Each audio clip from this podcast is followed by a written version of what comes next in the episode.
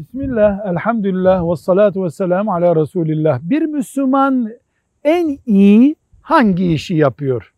Ben çocuğumu test edeceğim veya kendimi test edeceğim. En iyi hangi işi yapıyorum Allah'ın kabul etmesi bakımından diye merak ediyorsa farzları ve haramları çıkarıyoruz. Yani haramlardan ne kadar kaçıyorsan, farzları ne kadar yapıyorsan bu istatistiğe dahil değil.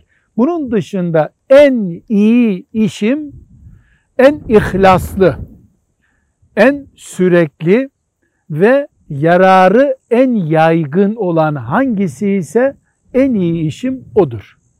En iyi işi yapmakta, en güzel ameli yapmak için yaratıldığımıza göre bizim hedefimizdir. Velhamdülillahi Rabbil Alemin.